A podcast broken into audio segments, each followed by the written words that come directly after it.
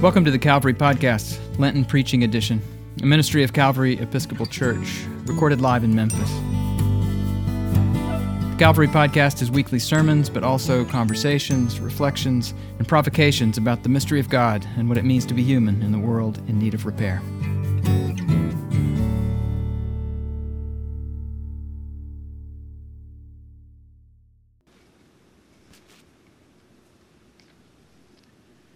Good afternoon. I'm Paul McLean, Associate Rector of Calvary Episcopal Church, and welcome to Calvary's 98th annual Lenten Preaching Series and Waffle Shop, our gift to the city of Memphis and to our world. Friday is Fish Pudding Day at Calvary's famous Waffle Shop, which serves up delicious meals on Wednesdays and Fridays from 11 a.m. to 1 p.m., and Wednesday evenings from 5:15 to 6:15. Orders must be placed 24 hours in advance on Calvary's website and all proceeds from the Waffle Shop support outreach ministries in Memphis. A reminder, too, that Novel Bookstore, a locally owned bookstore here in Memphis, has created a page on their website uh, that lists and offers opportunity to purchase books from this year's speakers, either in person or online. And it's a great delight to welcome home our guest singer, Jackson Hearn. Jackson was a leader in the Calvary Choir for many years, and it's a joy for us to see and hear him again today. He also happens to be the spouse of our guest preacher, whom it's my pleasure to introduce. Meredith Day Hearn is a native Texan and a Tennessee transplant. She is an evangelical turned Episcopal priest. Graduating from Yale Divinity School and the Yale Institute of Sacred Music in 2015, Meredith's love of poetry, songwriting, and storytelling deeply informs her understanding of God and the world, and her preaching, preaching seeks to investigate the sanctity of the ordinary, highlighting life's inevitable suffering alongside its propensity for great beauty. After serving at Grace St. Luke's Episcopal in Memphis, by the way, I see a number of you here today to support Meredith. Meredith recently moved to Cincinnati, where she serves as priest in charge of the Indian Hill Church. And Meredith just shared with me that it's a a dual denominational church, both Episcopal and Presbyterian. So that's been a really interesting experience and growing experience for her. And we're delighted, Meredith, it's just great to have you back. And we look forward to hearing God's message through you in just a moment. As her husband Jackson sings, let's take these next few moments to center our hearts and minds.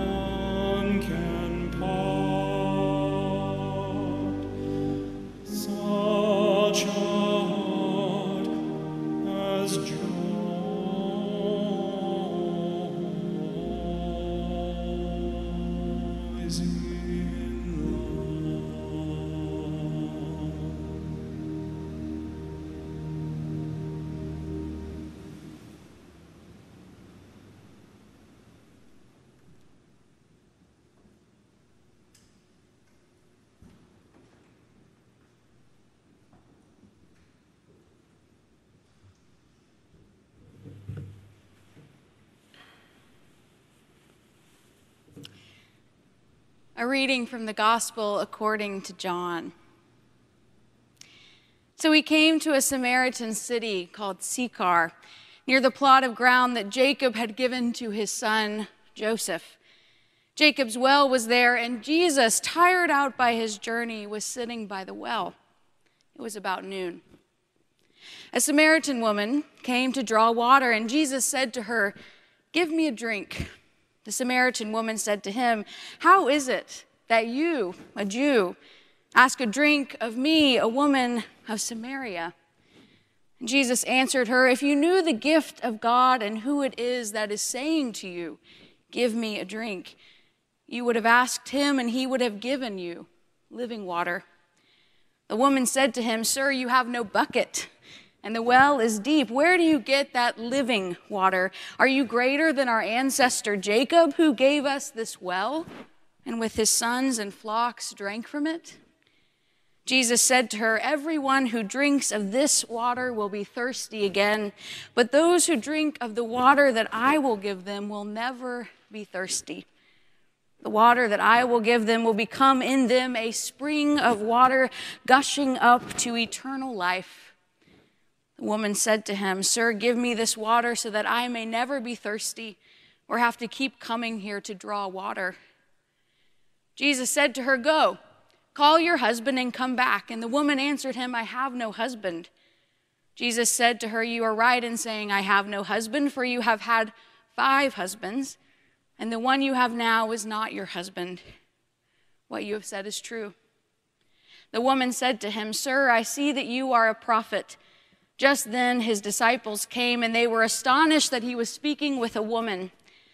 And the woman left her water jar and went back to the city. She said to the people, Come and see a man who told me everything I have ever done. He cannot be the Messiah, can he? They left the city and were on their way to him. The word of the Lord.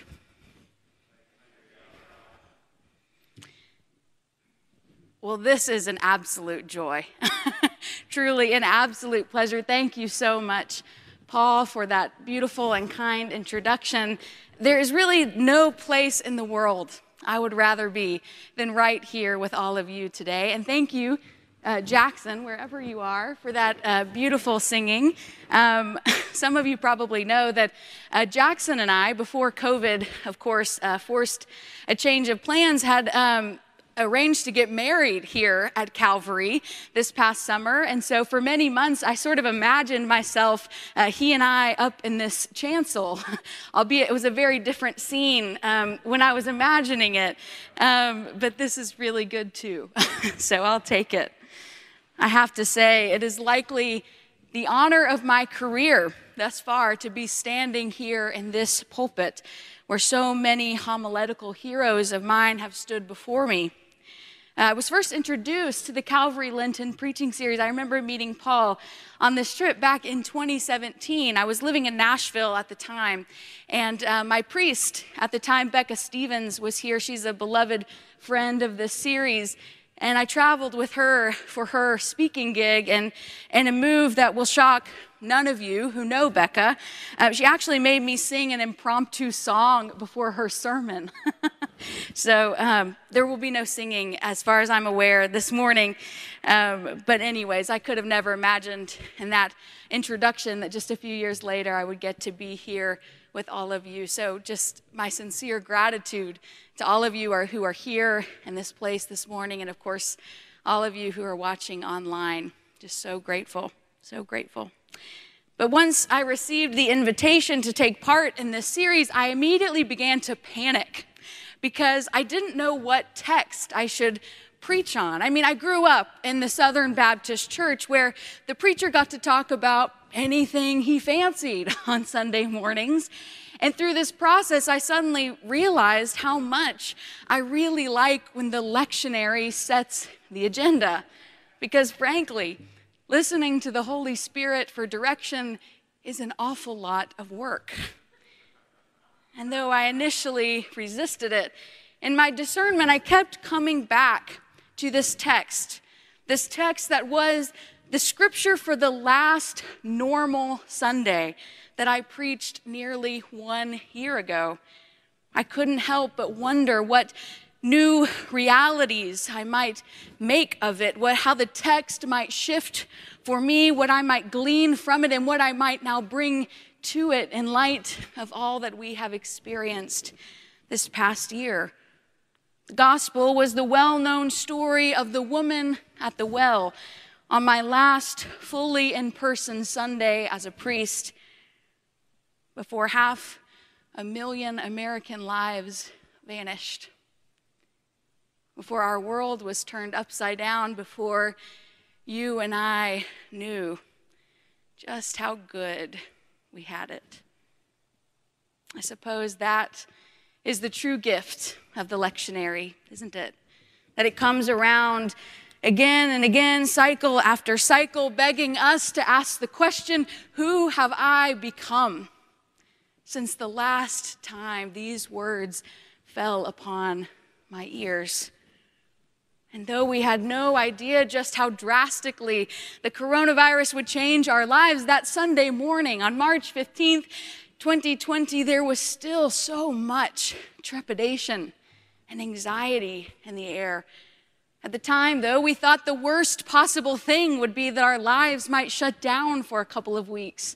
For many of us, our greatest fear was boredom or having to live our lives without so many of the comforts to which we'd grown accustomed, a real life Lent of sorts. And though the memory of this naivety leaves me unsure of whether to laugh or cry, the seed of fear had been planted. That morning, I told the congregation at Grace St. Luke's that there had been another time in my life when I felt such prevalent anxiety and distress. When many years ago, during a season of great difficulty, I found myself paralyzed by constant worrying.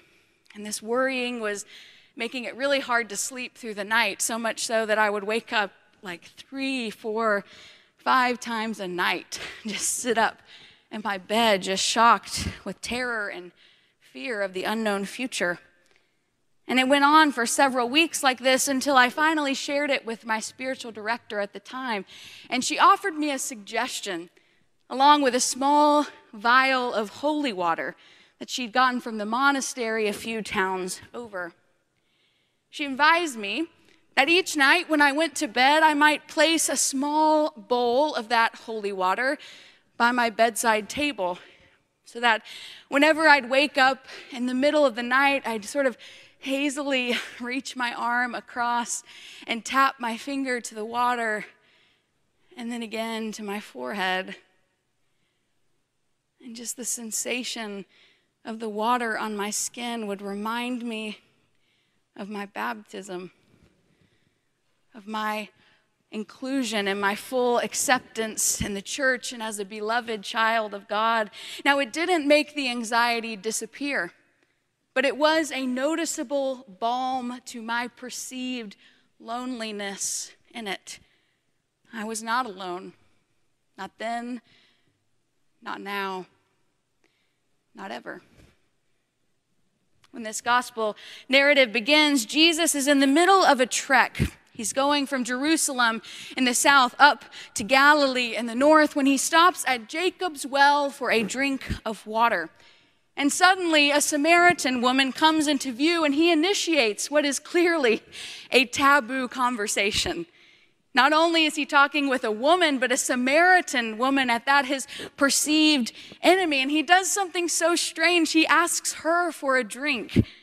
And then he simultaneously tells her about this water like no other, this living water, this water that quenches all thirst.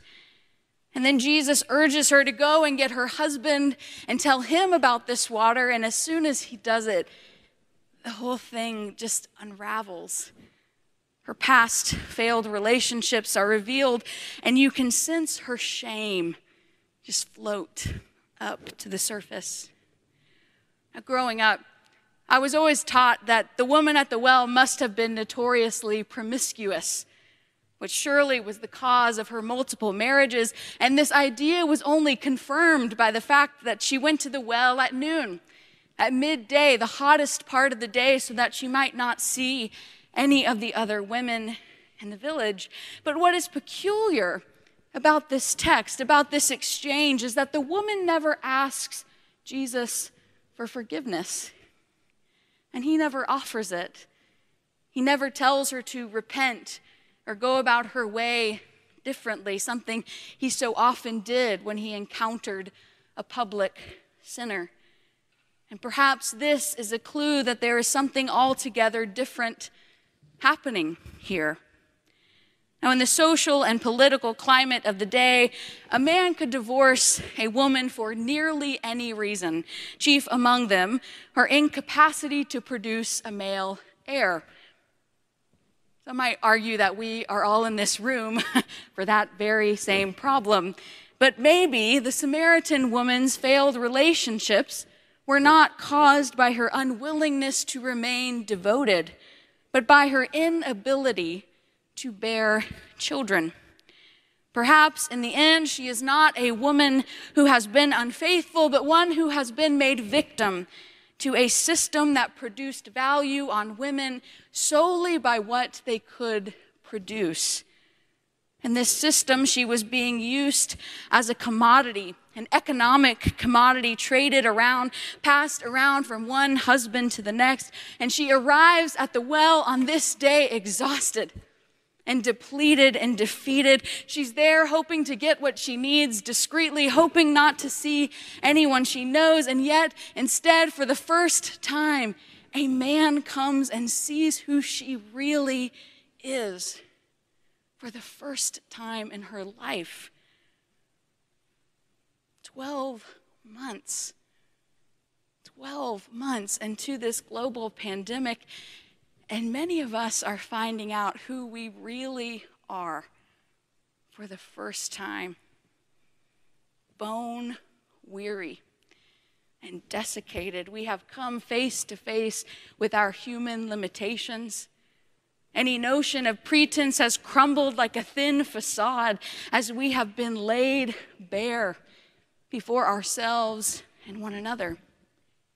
These same sentiments are elevated in the season of Lent, and perhaps this is why so many of us find this season to be surprisingly refreshing. And what I hadn't seen in this text before that I can so clearly see now is that Jesus too is parched.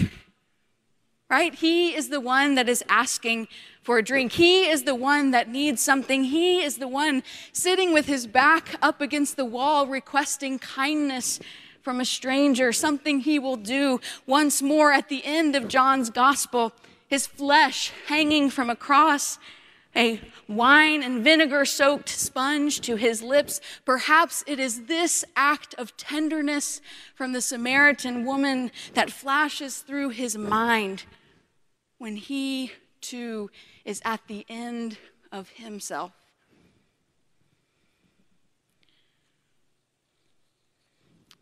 In her poem, Kindness, poet Naomi Shihab Nye precisely describes this kind of experience. The poem was written just moments after Naomi and her husband were robbed on a bus. They were driving through South America on their honeymoon, and violent thieves had ransacked the entire group, leaving one penniless man dead on the side of the road. And while they're sitting outside in a public plaza after the event, a stranger approaches the two of them, and noticing how traumatized they appear to be, he asks them, What happened? And he offers up two words that, when spoken together, conjure comfort to an aching heart. I'm sorry he says. Having only a pocket sized tablet and a pencil to her name, Naomi pulled out a piece of paper and wrote these words Before you know what kindness really is, you must lose things. Feel the future dissolve in a moment like salt and a weakened broth. What you held in your hand, what you counted and carefully saved, all this must go so you know how desolate the landscape can be between the regions of kindness. How you ride and ride, thinking the bus will never stop. The passengers eating maize and chicken will stare out the window forever before you learn the tender gravity of kindness, you must travel where the Indian in a white poncho lies dead by the side of the road. You must see how this could be you. How he too was someone who journeyed through the night with plans and the simple breath that kept him alive. Before you know kindness as the deepest thing, you must know sorrow as the other deepest thing. You must wake up with sorrow. You must speak to it till your voice catches the thread of all sorrows and you see the size of the cloth. Then it is only kindness that makes sense anymore. Only kindness that ties your shoes and sends you out into the day to gaze at bread. Only kindness that raises its head from the crowd of the world to say, It is I you have been looking for, and then goes with you everywhere like a shadow or a friend. This poem strikes me as wonderfully Lenten, reminding each of us that grief and joy are two petals of the same flower. That oftentimes it is in the emptiness and the suffering that we find ourselves to be open to the possibility of kindness Perhaps in moments like these, that sort of kinship is our only hope. About a month after I preached this text last March, I got an email late one Friday night, and it was from a woman in my parish. And uh, she told me that her nine year old son had just come downstairs and he was having difficulty sleeping.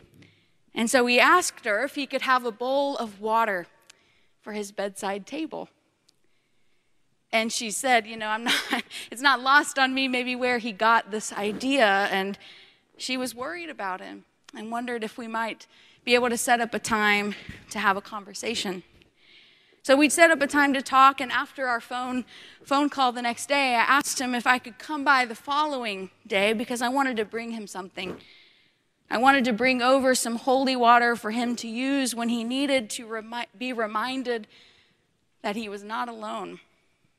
Now, in a former world, I would have simply stopped by the church and scooped up some water from our beloved baptismal font. But in April of 2020, our font at Grace St. Luke's was dry in this new world full of fear of contagion and disease. We had drained it weeks before. So instead, on my way there, I swung by a Shell gas station and I picked up the largest and safest looking bottle of water I could find. And I arrived at his home, my hands, the prayer book, and this bottle of water slathered in a drunken bath of Purell. It was all starting to feel kind of ridiculous until he stepped outside and emerged from his front door, and a wave of delight washed over each of us.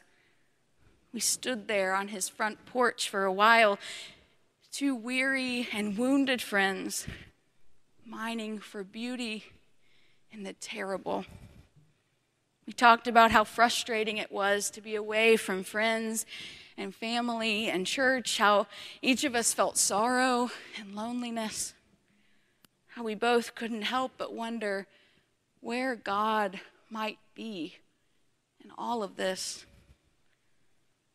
But without our questions answered, and without our doubts subsided, and without the world simply returning to the way it was before, we witness the faithfulness of an always present God. Right there in his front yard. The two of us together blessed the bottled water for him to use for future sleepless nights. And on that April afternoon, we had a taste of the living water. And I think a spring of life gushed forth in each of us.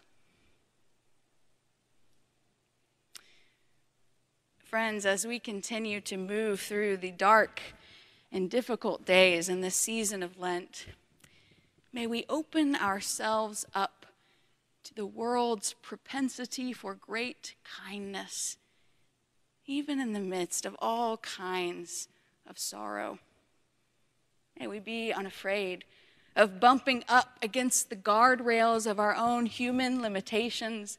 And as alone as we may feel in these uncertain times, may we never forget that there is one who never fails to meet us in the middle of it all, offering a taste of eternal life. Amen.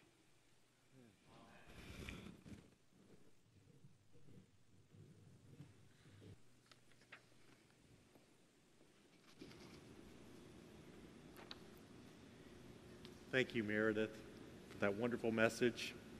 And Meredith will be at the bottom of the steps to greet you if you'd like to come up. And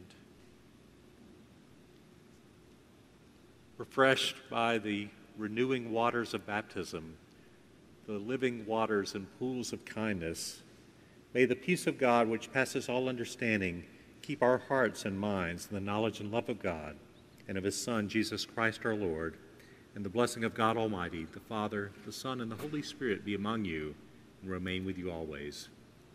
Amen. Let us bless the Lord. Thanks be to God.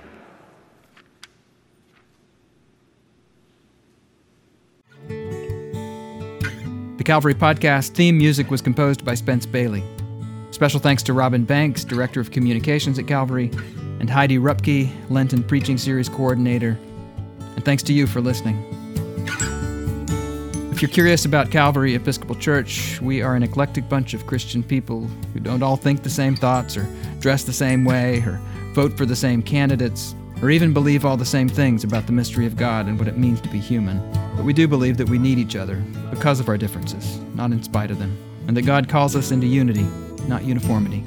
Subscribe to the Calvary Podcast at calvarymemphis.org slash podcast or wherever you get your podcasts. Visit Calvary in person at the corner of 2nd and Adams in the heart of downtown Memphis, Tennessee.